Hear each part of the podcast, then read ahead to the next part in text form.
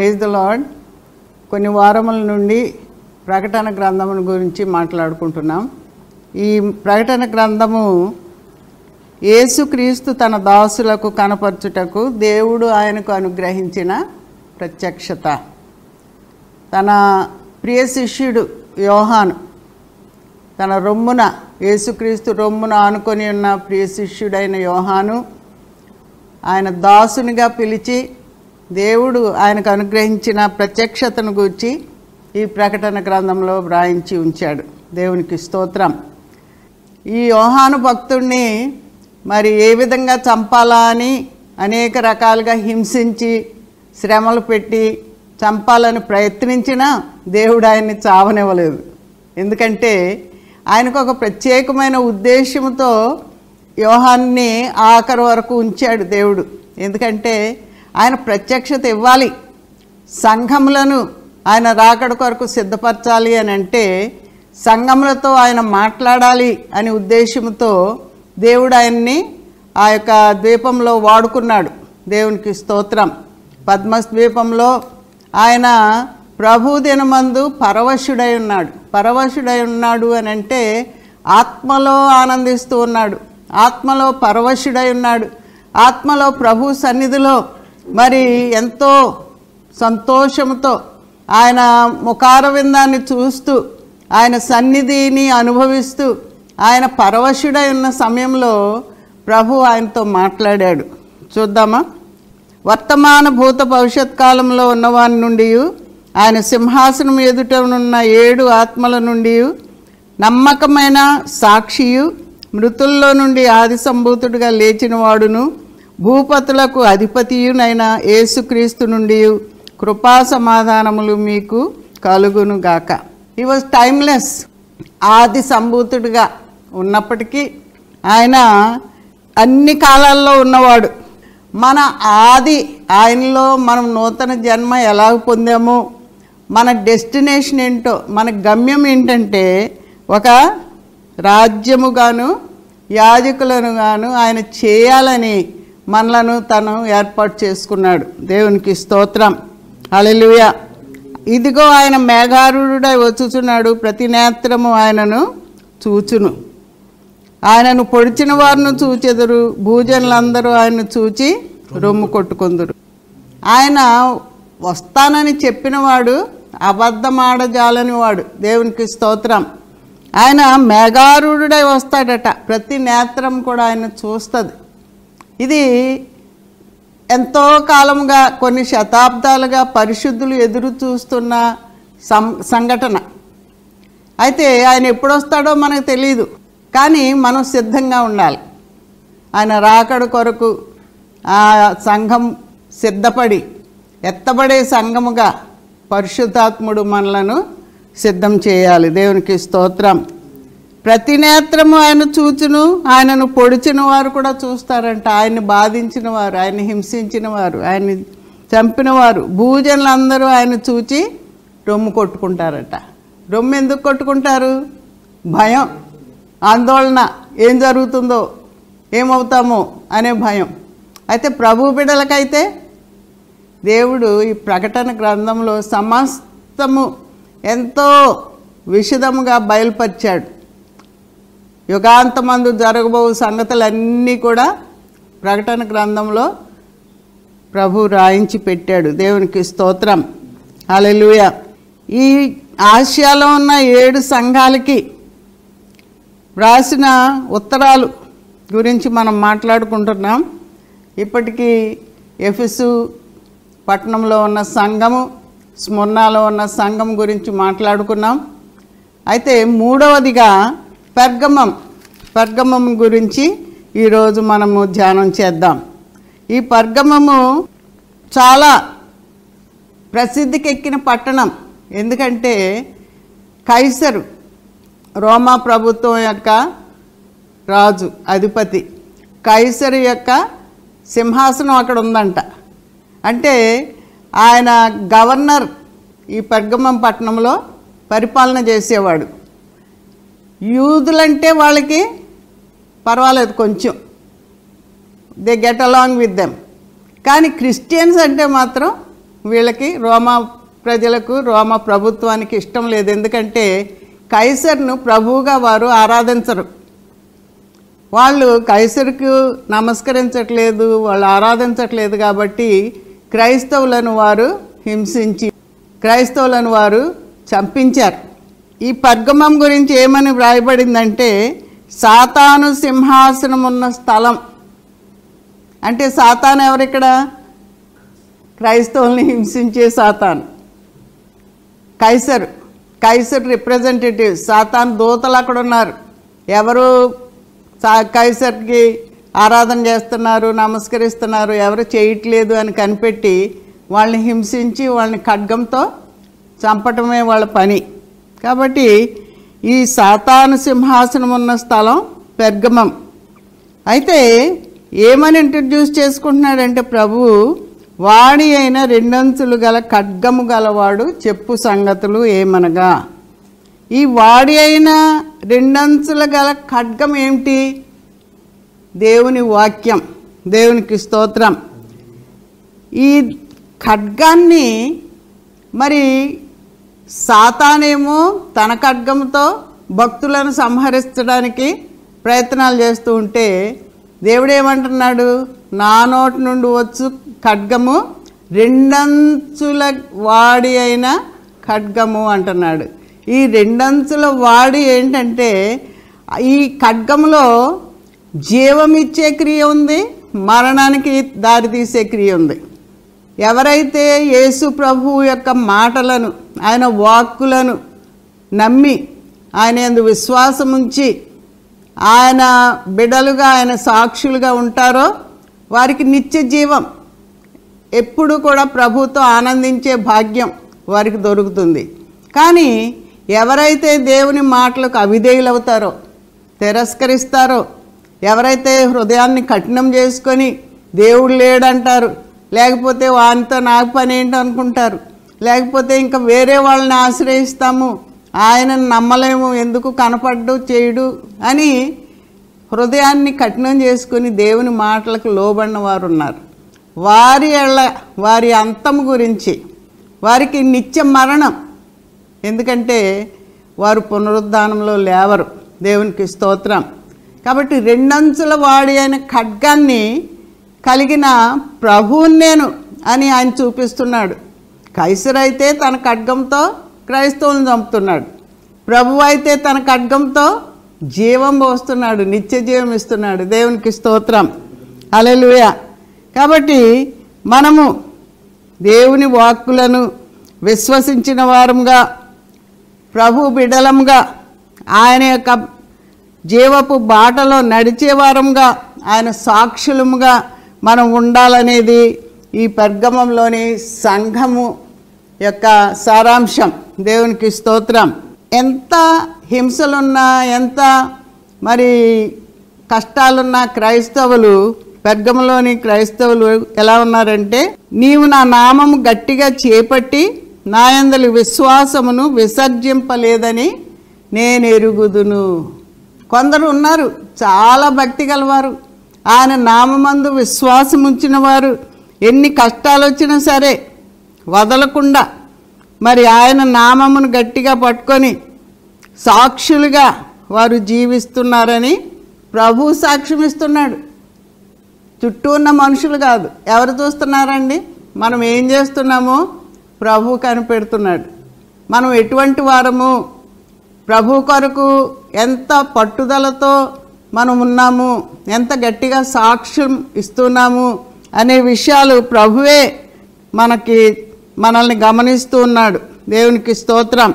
మొదటి పేతురు ఐదో అధ్యాయం ఎనిమిదో వచనం చూద్దాం. మరి హింసించి భయపెట్టి మనలను ఆపదల్లో పడేసేది సైతాను.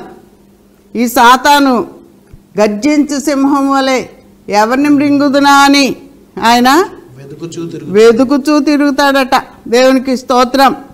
అయితే ఈ గవర్నర్ సాతానధిపతిగా క్రైస్తవులను హింసించి చంపించిన క్రీస్తునందు విశ్వాసం ఉంచి ఈ అపవాదిని ఎదిరించగలిగిన వారు అపవాది క్రియలను లయం చేయగలిగిన వారు భంగం చేయగలిగిన వారు కూడా ఉన్నారని ప్రభు మెచ్చుకుంటున్నాడు.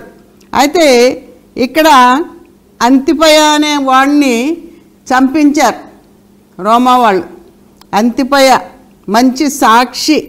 ఆయనను గూర్చి మంచి సాక్ష్యం ఉంది తన ప్రాణాలను అర్పించడానికి హతసాక్షి అవ్వడానికైనా ఆయన ధైర్యంగా నిలవబడ్డాడు. దేవునికి స్తోత్రం.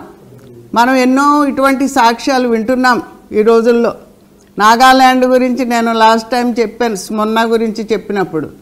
అక్కడ ఒక మిషనరీ ఫ్యామిలీ ప్రభు కొరకు ఎలాగూ ముందుకు వెళ్ళి వారి ప్రాణాలు శిరఛేదనం చేసేసారు తలని తీసేశారు అయినా సరే వాళ్ళు సిలువను పట్టుకొని సిలువను వీడను అని ఏది ఏమైనా సరే సిలువ కొరకే నేను ప్రాణాలు అర్పిస్తాను అని వారు నిలబడినప్పుడు అక్కడ ఉన్న ట్రైబల్ హెడ్స్ అందరూ కూడా రక్షణ పొందారు. ఈనాడు నాగాల్యాండ్లో నైంటీ పర్సెంట్ క్రిస్టియన్స్ ఉన్నారు.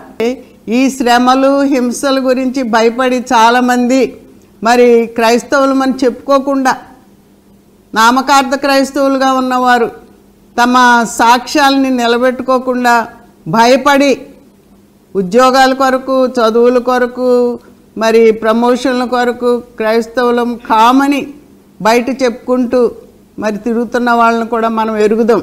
అయితే ఈ అంతిపయ అనేవాడు ప్రభు కొరకు తన ప్రాణాలు అర్పించాడు. దేవునికి స్తోత్రం. అలెలుయ మన చుట్టూ ఇన్ని హింసలు ఇన్ని చావులు మరణాలు మనం చూస్తున్నా సరే భయపడకుండా ధైర్యంతో ప్రాణత్యాగమన్నా చేయడానికి సిద్ధంగా ఉంటే ప్రభు మెచ్చుకుంటాడు. దేవునికి స్తోత్రం.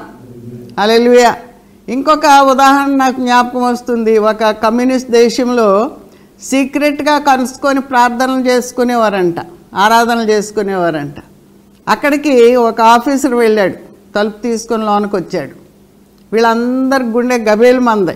అమ్మో ఈయన వచ్చాడు ఏం చేస్తాడు అని భయపడుతున్నారు. ఎందుకంటే క్రైస్తవులను క్యాప్చర్ చేసి వాళ్ళని తీసుకెళ్ళి జైల్లో పెట్టడం వాళ్ళతో వెట్టి పనులు చేయించడం వాళ్ళని నానా రకాలుగా హింసించడం జరుగుతుండేది. అయితే ఇతను వచ్చిన వెంటనే ఏమన్నాడంటే ఇక్కడ యేసు ప్రభునందు విశ్వాసం ఉంచిన వారెవరు? ప్రభు కొరకు ప్రాణాలు అర్పించడానికి సిద్ధంగా ఉన్న వాళ్ళు ఎవరో ఇక్కడే ఉండండి. తక్కిన వాళ్ళు బయటికి వెళ్ళిపోండి. మీ ప్రాణాలు దక్కించుకోవాలనుకుంటే బయటికి వెళ్ళిపోండి అని చెప్పాడట. చాలామంది బయటికి వెళ్ళిపోయారు. తలుపు వేసేసారు వేసిన తర్వాత అప్పుడు అన్నాడంట నేను ప్రభువును విశ్వసించిన వాడినే నిజంగా ప్రభు కొరకు హతసాక్షులు అవ్వడం అనేది గొప్ప సాక్ష్యం. ఎంతమంది ప్రభు కొరకు నిలబడతారు వారి సాక్ష్యాన్ని కాపాడుకుంటారు అని నేను ఆ విధంగా చేశాను. అయితే ఇక్కడున్న వాళ్ళదే నమ్మకమైన సాక్ష్యం. దేవునికి స్తోత్రం. ప్రభు కొరకు ప్రాణాలను తెగించిన వారు. దేవునికి స్తోత్రం. హతసాక్షులు అవ్వడానికి వాళ్ళు వెనుకాడటం లేదు. చూడండి మత్తేసు వార్తలో ప్రభు కొండ మీద ప్రసంగంలో ఏమని అంటాడంటే నా నిమిత్తము జనులు మిమ్మును నిందించి హింసించి మీ మీద అబద్ధముగా చెడ్డ మాటలు పలుకున్నప్పుడు మీరు ధన్యులు. సంతోషించి ఆనందించుడి. మీ ఫలము పరలోకమందు అధికమగును. దేవునికి స్తోత్రం. హల్లెలూయా. ఎవరైతే ఈ హింసలకు ఈ బాధలకు తట్టుకొని ప్రభు యొక్క సాక్ష్యాన్ని కొరకు జీవిస్తారో వాళ్ళకి పరలోకంలో ఫలము అధికంగా ఉంటుందంట. దేవునికి స్తోత్రం. అలెలుయ ఈ వాగ్దానాలు మనం స్వతంత్రించుకోవాలంటే మనం ప్రభు కొరకు మన సాక్ష్యమును కాపాడుకోవాలి. స్థిరమైన విశ్వాసము కలిగి నమ్మకమైన సాక్షులంగా ఉంటే పరలోకమందు మనకు ఫలము అధికంగా ఉంటుంది. దేవునికి స్తోత్రం. అయితే ఈ విధంగా క్రైస్తవులను హింసించి హతసాక్షులుగా చేసిన ఒక వ్యక్తి గురించి ప్రకటన గ్రంథం పదిహేడవ అధ్యాయంలో మనం చదువుతున్నాం. చూడండి పదిహేడవ అధ్యాయం ఆరో వచనం.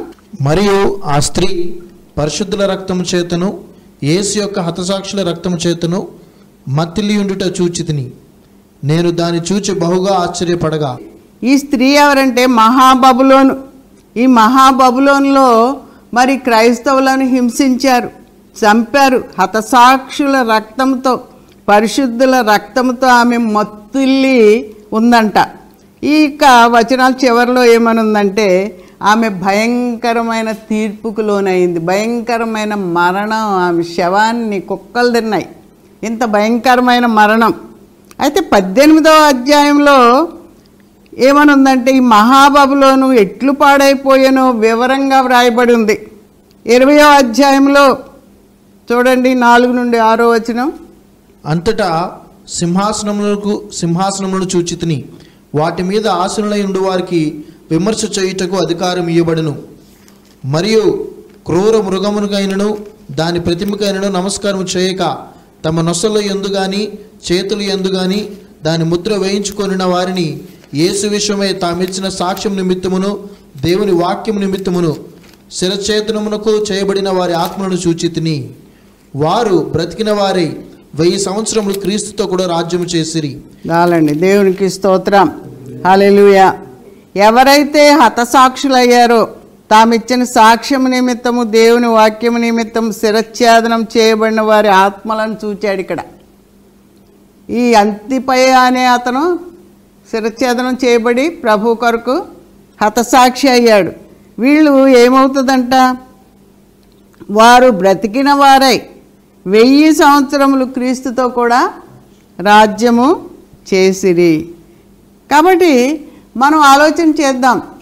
ఈ లోకంలో మనం ఎనభై సంవత్సరాలు డెబ్భై సంవత్సరాలు ఈ శ్రమలతోనూ కష్టాలతోనూ బ్రతకటం మంచిదా? ప్రభు కొరకు మనం జీవించి మన సాక్ష్యాన్ని మన విశ్వాసాన్ని కాపాడుకొని ప్రభు కొరకు హతసాక్షులమైనా సరే అవ్వడానికి సిద్ధంగా ఉంటే మంచిదా? దేనికి మనం జడియకూడదు ఎందుకంటే ప్రభు మనకు సహాయకుడిగా ఉంటాడు. ఆయన మనకు తోడుగా ఉంటే ఏ అపాయము రాదు. ఒకవేళ వచ్చినా సరే మనం భయపడకూడదు. ఎందుకంటే ప్రభు మనకు సహాయం చేస్తాడు. మనం చనిపోతే ఎక్కడికి వెళ్తాం? ప్రభువు దగ్గరికి వెళ్ళిపోతాం. ఈ హతసాక్షులందరూ కూడా వెయ్యి సంవత్సరాలు ప్రభువుతో కూడా పరిపాలన చేస్తారు. ఈ లోకంలో మనం జీవించినప్పుడు ఈ కష్ట సుఖాలతోటి మనం కొద్ది కాలమే బ్రతుకుతాం. కానీ మన గమ్యం ఎక్కడ మనం ఆలోచించుకోవాలి? మనకి ప్రభు ఏర్పరిచిన గమ్యం మంచిది. దేవునికి స్తోత్రం. ఆయన ఆత్మను మనం పొందుకుంటే మనము ఆత్మలో ధైర్యం పొందుతాం. ఆత్మ మనలను ధైర్యపరుస్తాడు. దేవునికి స్తోత్రం. మన సాక్ష్యాన్ని కాపాడుతాడు. ప్రభు కొరకు మనం నిలబడాలి. మన సాక్ష్యమును మనం కాపాడుకోవాలనేది ఈ అంతిపయ దగ్గర నుండి మనం నేర్చుకుంటున్నాం. దేవునికి స్తోత్రం. చూడండి పౌలు భక్తుడు ఏం సాక్ష్యం ఇస్తున్నాడు? రెండో తిమోతి పత్రిక రెండో అధ్యాయము.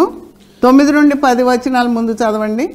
నేను నేరస్తుడినై ఉన్నట్లు ఆ సువార్త విషయమై సంఖ్యలతో బంధింపబడి శ్రమపడుచున్నాను. అయినను దేవుని వాక్యము బంధింపబడి ఉండలేదు. అందుచేత ఏర్పరచబడిన వారు నిత్యమైన మహిమతో కూడా క్రీస్తు యేసునందుల రక్షణ పొందవలనని నేను వారిని వారి కొరకు సమస్తము ఓర్ ఓర్చుకొనుచున్నాను. ఈ మాట నమ్మదగినది. ఏదనగా మనం ఆయనతో కూడా చనిపోయిన వారమైతే ఆయనతో కూడా బ్రతుకుదుము. సహించిన వారమైతే ఆయనతో కూడా ఏలుదుము. ఆయనను ఎరుగుమంటే మనల్ని ఆయన ఎరుగునను. మనము నమ్మదగిన వారమైనను ఆయన నమ్మదగిన వాడుగా ఉండును. చాలండి దేవునికి స్తోత్రం. అపోస్తుడైన పౌలు మరి చాలా కష్టాలు పడ్డాడు. సువార్త విషయమై సంఖ్యలతో బంధింపబడి శ్రమ పడ్డాను అని పెట్టాడు. మనము ఈ హింసలకు ఈ శోధనలకు కష్టాలకి భయపడి సాక్ష్యమును పోగొట్టుకుంటే తక్కిన వాళ్ళు నిత్య నరకానికి వెళ్తారు. కాబట్టి మన బాధ్యత ఏంటంటే ప్రభు కొరకు నిలబడితే ఆయనే అనేకులను తన ఆత్మ ద్వారా రక్షణలోనికి నడిపిస్తాడు. కానీ మనలం మనలను సాధనంగా వాడుకోవాలని ప్రభు చూస్తూ ఉన్నాడు. అపోస్తుడైన పౌలు వలె మనము కూడా కష్టాలకు ఓర్చాలి సువార్త విషయమై శ్రమపడాలి. ఆయన మనల్ని నమ్మాలి అని అంటే మనం ఏం చేయాలి? ప్రభు కొరకు సాక్షులుగా ఉండాలి. అలెలుయ ఆయన మనల్ని రక్షించింది ఎందుకు? ఇంకా కొంత కొంతమందిని రక్షణలోనికి నడిపించడానికే. మన సొంత రక్షణను మనం భయంతోనూ వణుకుతోనూ కాపాడుకొనొచ్చు ఎప్పుడైతే మనం ఆయన్ని ఎరగమంటామో రక్షణను వదులుకున్నట్టే. ఇందాక నేను చెప్పాను కదా కొంతమంది బయటకు వెళ్ళిపోయారని. సీక్రెట్ బిలీవర్స్ కానీ ప్రభు కొరకు నిలబడిన వారి పట్ల ప్రభు ఏమని సాక్ష్యం ఇస్తున్నాడు? మనం ఆయనతో కూడా చనిపోయిన వారమైతే ఆయనతో కూడా బ్రతుకుదుము సహించిన వారమైతే ఆయనతో కూడా ఏలుదుము. Hallelujah original blessing for Adam and Eve ఆదామవ్వలకి దేవుడిచ్చిన మొదటి ఆశీర్వాదం ఏంటండి? మీరు ఫలించి అభివృద్ధి పొంది విస్తరించి భూమిని నింపండి. దానిని ఏలండి అని చెప్పాడు. హలెలుయ కానీ ఈ ప్రాసెస్లో మనము ఎన్నో కష్టాలను ఓర్చాలి సహించాలి. అప్పుడే సహించిన వారమైతే ఆయనతో కూడా వెళ్తాం. హలెలుయ కాబట్టి ఈ వాక్యాలు మనల్ని బలపరచాలి. ఆయనను ఎరుగము అని అంటే ఆయన ఏమంటాడు? మీరెవరో నాకు తెలియదు అంటాడు. ప్రభువా ప్రభువా నీ కొరకు అది చేసాం ఇది చేసాం అని ఎంతోమంది ఎన్నో చెప్తారట. అయితే ఆయన ఏమంటాడు? మీరెవరో నాకు తెలియదు వెళ్ళండి అంటాడు. కాబట్టి మన సాక్ష్యాన్ని మనం నిలబెట్టుకోవాలి. పెర్గమంలో వాళ్ళు కొంతమంది వారి నమ్మకమైన సాక్షులుగా ఉన్నారు. దేవునికి స్తోత్రం. అలెలుయ అయితే ఇంకొక పొరపాటు ఏంటంటే మెచ్చుకున్నాడు. కానీ కొంతమంది తప్పు బోధలను అనుసరిస్తున్నారు. ఈ మొదటి తప్పు ఏంటంటే బిలాము బోధలను అనుసరిస్తున్నారంట. ఈ హెబ్రి పేరుకు అర్థము ప్రజలపై అధికారి.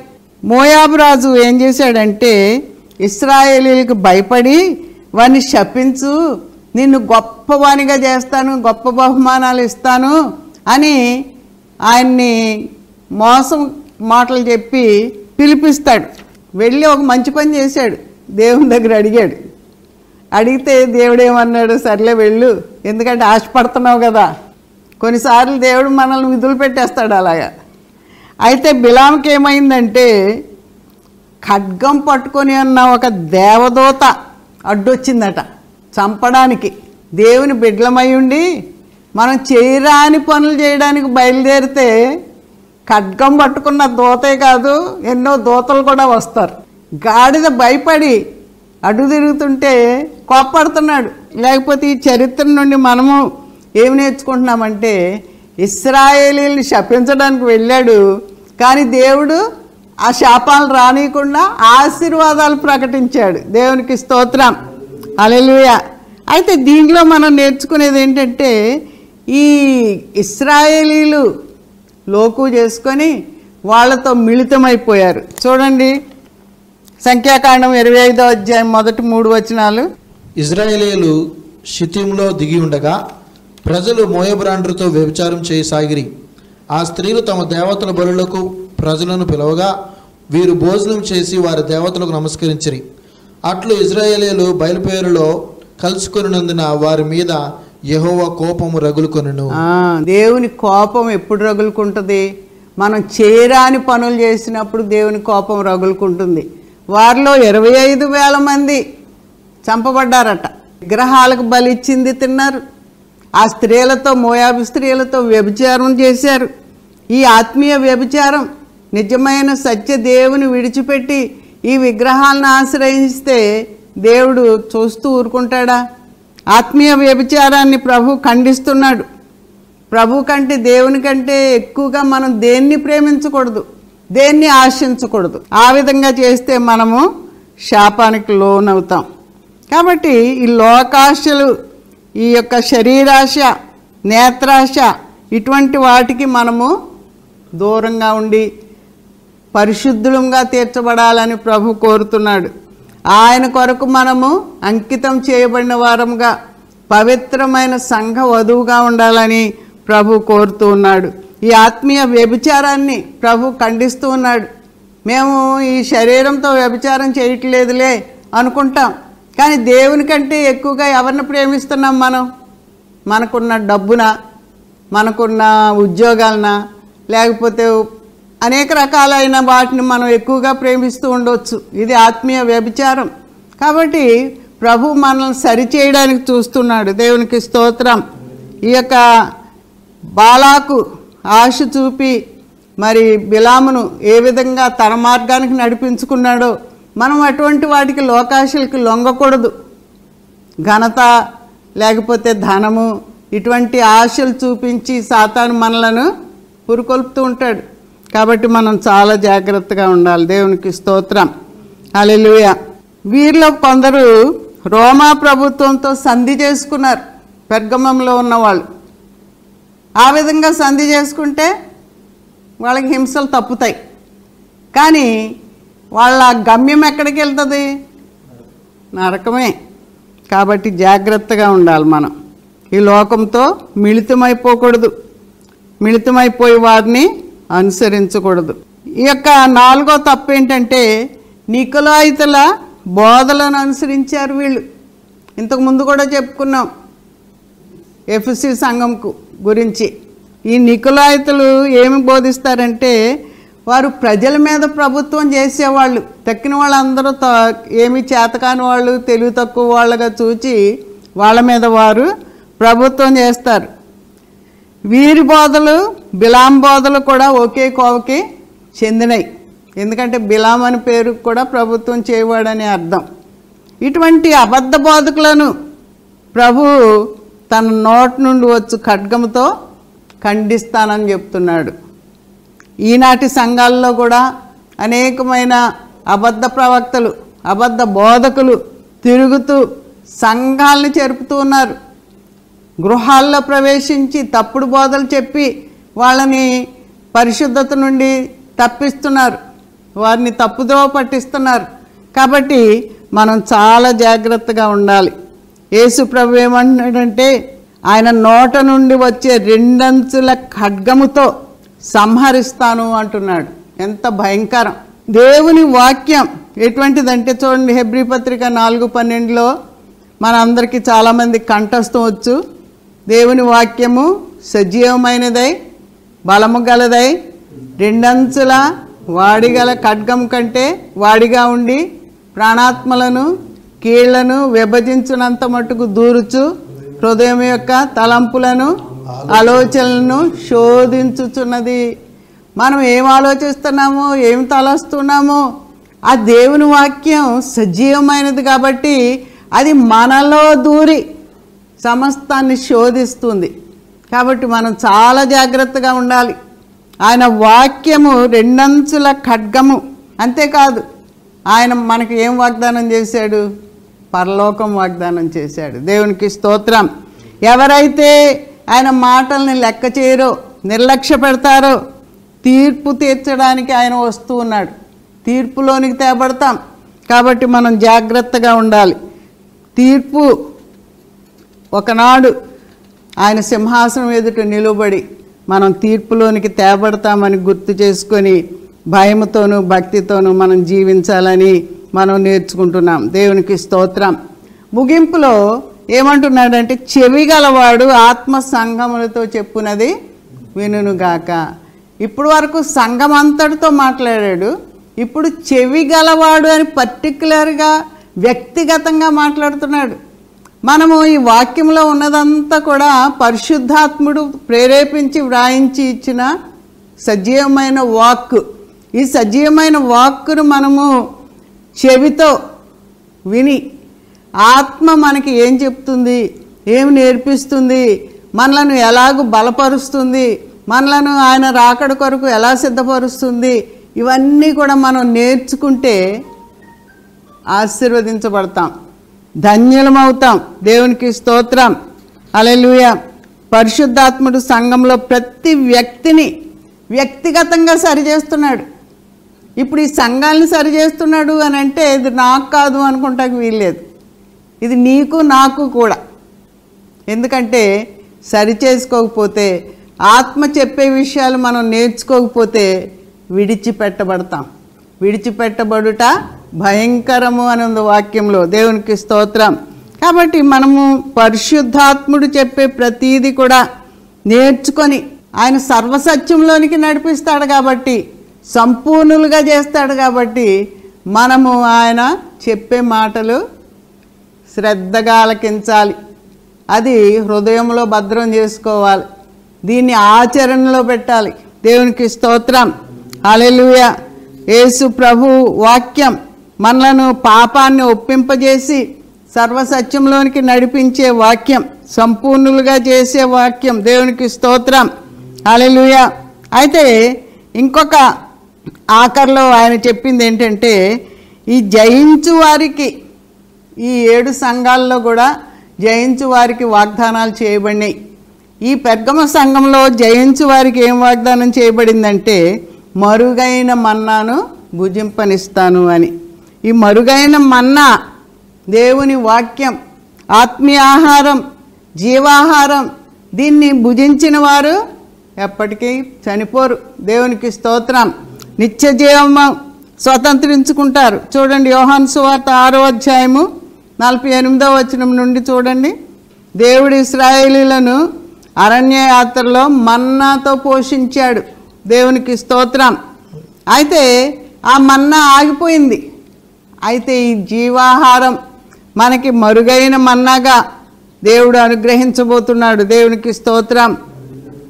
విగ్రహాలకు బలి ఇచ్చిన వాటిని ఆశించి చాలామంది పెర్గమంలో నశించిపోయారు. అయితే జీవాహారాన్ని మనము ఆశించాలని దేవుడు నేర్పిస్తూ ఉన్నాడు. ఆయన జీవాహారంతో మనలను పోషిస్తానంటున్నాడు. దేవునికి స్తోత్రం. అలెలుయ యోహాను ఆరో అధ్యాయంలో ఏమనుందంటే మనుష్యుడు రొట్టె వలన మాత్రము జీవించుట జీవించడు కానీ దేవుని నోటి నుండి వచ్చు ప్రతి మాట వలనను జీవిస్తాడు అని వ్రాయబడి ఉంది. దేవునికి స్తోత్రం. మత్తే నాలుగు నాలుగులో కూడా ఉంది. యోహాను సువార్త ఆరు ముప్పై రెండులో కూడా ఉంది.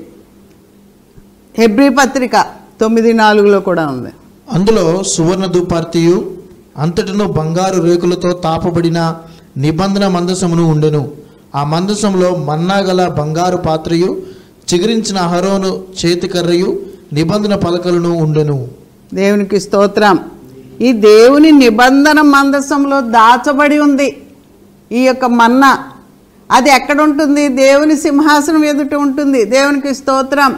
ఇప్పుడైతే ఇహలోక భోజనాలకి ఆశపడి విగ్రహాలకి అర్పించినవి అయ్యో తినకపోతే వాళ్ళు బాధపడతారు కదా కొంచెం రుచి చూద్దాం అని లోకంతో మిళితమైపోయిన జనాంగంలో ఉన్నాం మనం. అయితే దేవుడు మనకి హెచ్చరిక చేస్తూ ఉన్నాడు. అటువంటి వాటికి ఆశపడొద్దు. ఎందుకంటే నిత్యమైన మన్నా జీవాహారం ఆ అన్- మన్నాతో నేను నిన్ను పోషిస్తాను అని ప్రభు వాగ్దానం చేస్తున్నాడు. దేవుని స్తోత్రం. అలెలుయ పెట్టాలని ప్రభు ఆశిస్తున్నాడు. ఎక్కడైతే సాతాన్ సింహాసనం ఉందో దేవుని సింహాసనం స్థాపించాలని చూస్తున్నాడు. అది ఎలా స్థాపిస్తారు? ప్రభువునందు విశ్వాసం ఉంచిన వారు అనేకులను రక్షణలోనికి నడిపించడం ద్వారా సాతాను పారిపోవాలి. ఏసునామంలో సాతానుపై జయం పొందాలి. దేవునికి స్తోత్రం. దేవుని సింహాసనము నుండి కృప కనికరములు ఆయన దయ నిత్యము వస్తాయి. అయితే సాతాను సింహాసనం నుండి ఏమొస్తుంది? సాతాను దొంగిలించడానికి వస్తాడు మోసగించడానికి వస్తాడు ప్రాణాన్ని తీయడానికి వస్తాడు. కానీ ప్రభు అయితే నిత్య జీవం ఇవ్వడానికి వస్తున్నాడు. దేవునికి స్తోత్రం. ఆయన ప్రేమామయుడు. ఆయన కృప నిత్యం ఉంటుంది ఆయన దయ ఆయుష్కాలం ఉంటుంది దేవునికి స్తోత్రం. హల్లెలూయా. ఇంకొక బహుమానం ఏంటంటే జయించిన వారికి తెల్లరాతిని ఇస్తానన్నాడు. ఈ తెల్లరాతి దేనికి సాదృశ్యం అంటే పాత నిబంధన కాలంలో ఈ వివాహాలకి ప్రత్యేకమైన విందులకు ఆహ్వానింపబడిన వారికి తెల్ల రాతిపై వారి పేరు రాసి ఇస్తారట. అది తీసుకురావాలి. మనకి ఇన్విటేషన్ ఇస్తారు కదా. అది తెచ్చుకుంటాం ఒక్కొక్కసారి. అలాగే తెల్లరాతిని ఇస్తారట. ఇంకొక ఉదాహరణ ఏంటంటే కోర్టు కేసుల్లో జయం పొందిన వాళ్ళు నిర్దోషులుగా తీర్పు పొందిన వారికి కూడా ఒక గిన్నెలో తెల్లరాయి పెట్టి యు ఆర్ ఫ్రీ అని ఇస్తాడంట జడ్జి. కాబట్టి పరలోకంలో మనం చేర్చబడాలి అని అంటే పెండ్లి విందులో పాల్గొనాలి అని అంటే ఏమని ఉంటున్నాడు ప్రభు? మీకు జయించిన వారైతే తెల్లరాతినిస్తాను. దాని ఎప్పుడైతే పాపులు యేసు ప్రభు దగ్గరికి వచ్చి నేను పాపిని ఏసయ్య నన్ను కనికరించు నా పాపములు క్షమించు అని ఆయన సన్నిధిలో ఒప్పుకుంటారో క్షమాపణ కోరుకుంటారో పశ్చాత్తాపడతారో అప్పుడు ప్రభు కనికరించి మన పాపాలని క్షమిస్తాడు. ఆయన తీర్పు ఇస్తాడు. నాట్ గిల్టీ అని. నిర్దోషులుగా తీరుస్తాడు. పవిత్రులుగా చేస్తాడు. దేవునికి స్తోత్రం. కాబట్టి అప్పటి నుండి కూడా ఈ యొక్క తెల్లరాతికి మనం అర్హులం అవుతాం. తెల్లరాతిలో మన పేరు రాసి మీరు నా యొక్క పరలోకంలో నిత్య జీవంలో ప్రవేశించండి అని ఆయన నిర్దోషులుగా తీర్పు ఇచ్చి మనల్ని ఆహ్వానిస్తాడు. దేవునికి స్తోత్రం. కాబట్టి జయించిన వారంగా మనం ఉండాలి. ప్రభు కొరకు మన సాక్ష్యాల్ని కాపాడుకునే వారంగా ఉండాలి. శత్రు శోధనలను జయించేవారుగా శత్రువు భయపెట్టి గర్జించు సింహాలే మన మీదకు వచ్చినా సరే మనం భయపడకుండా ఉంటే ఆయన దానియేల్ని కాపాడిన దేవుడు యోహానుని కాపాడిన దేవుడు అనేక మంది భక్తులను కాపాడిన దేవుడు మనల్ని కూడా కాపాడుతాడు. ఒకవేళ కాపాడకపోయినా ప్రభు కొరకు హతసాక్షులమైతే మన డెస్టినేషన్ ఏంటండి? వెయ్యేండ్ల పరిపాలన ప్రభు కొరకు పరిపాలన చేస్తాం. ప్రభుతో కూడా పరిపాలన చేస్తాం. దేవునికి స్తోత్రం. కాబట్టి ఈ విధంగా ఉండడానికి ప్రభు మనలందరినీ కూడా హెచ్చరిస్తూ ఉన్నాడు. మనలో ఉన్న లోటుపాట్లను సవరణ చేసుకోవాలి సరిదిద్దుకోవాలి ప్రభు దగ్గర క్షమాపణ పొందుకోవాలి. ఆయన పరిశుద్ధత కొరకు చూస్తున్నాడు పరిశుద్ధుల కొరకు చూస్తూ ఉన్నాడు. ఆయన పరిశుద్ధుడు కాబట్టి మనం కూడా పరిశుద్ధులంగా ఉండాలి. ఆత్మీయ వ్యభిచారం ఏమన్నా ఉందేమో మనలో మనం సరి చేసుకోవాలి. లోకంతో మనం స్నేహం చేయకూడదు. ప్రత్యేకింపబడిన వారంగా మనము రాజులైన యాజక సమూహముగా ఏర్పరచబడిన వంశముగా ఉండాలని ప్రభు కోరుతూ ఉన్నాడు. కాబట్టి పెర్గమంలో ఉన్న విశ్వాసులతో ప్రభు చెప్పి ఈ జయించిన వారికి ఇచ్చిన ఈ యొక్క బహుమానాలు మనం కూడా పొందుకోవాలని ప్రభు హెచ్చరిస్తూ ఉన్నాడు. దేవునికి స్తోత్రం. ఈ విధంగా ఆత్మ సహాయముతో ఆయన రాకడ కొరకు మనం సిద్ధపడి పరిశుద్ధులముగా పవిత్రమును నిష్కళంకమైన సంఘ వధువుగా మనం సిద్ధపడి ఆయన రాకడలో పెండ్లి విందులో ప్రవేశించదుముగాక. దేవునికి స్తోత్రం. ప్రభువానికి స్తోత్రం. నీవు మాతో మాట్లాడిన విధానమును బట్టి నీకు వందనాలు. ప్రభువా ఆత్మ సంగములతో చెప్పినది చెవిగలవాడు వినుగా కానీ అని నీవు సెలవిచ్చిన విధముగా మేము ప్రభు నీ వాక్యములు దేవా నీ యొక్క సత్యవాక్కులను ప్రభు శ్రద్ధగా విని వాటి ప్రకారం మా జీవితాలను మలుచుకొని ప్రభు నిత్య శిక్ష నుండి మేము తప్పించబడడానికి నీ కృప అనుగ్రహించండి. నిత్య జీవమునకు వారసులు చేయాలని నీవు కోరుతున్నావు ప్రభువా. దేవా జయించిన వారికి మీరు అనుగ్రహించే ఈ యొక్క వాగ్దానములను మా జీవితంలో కూడా అనుగ్రహిస్తానని నీవు వాగ్దానం చేశావు. నీకు వందనాలు చెల్లిస్తూ ఉన్నాం ప్రభువా. ఈ వాక్యం వినిన వారిలో ఇంకా ఎవరైనా నీ రక్షణను నిర్లక్ష్యం చేస్తూ ఉంటే మీరే వారి హృదయాలను ప్రభువా నాయన నీ వైపుకు ఆకర్షించి వారితో మాట్లాడి వారిని రక్షించవలసిందిగా ప్రార్థన చేయించున్నాం అవసరతల్లో ఉన్న వారిని దేవా ఈ శోధనల్లో కష్టాల్లో ఉన్న వారికి ప్రభువా నీవే తండ్రి ధైర్యం ఇచ్చి ప్రభు ఆదరణనిచ్చి నీ యొక్క వాక్కుతో వారిని ప్రభు బలపరచవలసిందిగా ప్రార్థన చేస్తున్నాం మా దేశంలోను అనేక దేశాల్లో క్రైస్తవులకు భయంకరమైన హింసలు కలుగుతుండగా ప్రభువ అనేక మంది నీ కొరకు హతసాక్షులు అవుతున్నారు నీ కొరకు విశ్వాసమును కాపాడుకొని దేవా నీ సాక్షులుగా నిలబడగలుగుతున్నారు. దేవా నీ ఆత్మ సహాయంతో ప్రభువ వారు తండ్రి జయించిన వారుగా ఉంటున్నారు. వారిని బట్టి మీకు వందనాలు. మేము కూడా ప్రభువా దేవా మా సాక్ష్యమును మేము కాపాడుకున్నట్లుగా ప్రభువా నీ ఆత్మ ద్వారా మమ్మను బలపరచండి. ప్రతి వారి అవసరతలు తీర్చండి ప్రభువా. దేవా నీ సంఘమును నీవు దర్శించు కాలము ఇదే అని మేము గుర్తెరిగి నీ రాకడ కొరకు మేము సిద్ధపడి నిన్ను ఎదుర్కొనే వారముగా చేయవలసిందని మా ప్రభువును మీ ప్రియకుమారుడైన యేసుక్రీస్తు వారి దివ్యనామమున బ్రతిమలాడి వేడుకొంచున్నాము తండ్రి. ఆమెన్. God bless you. మన ప్రభు అయిన యేసుక్రీస్తు యొక్క కృప తండ్రి అయిన దేవుని ప్రేమ పరిశుద్ధాత్మ యొక్క దివ్య సహవాసము సమాధానము.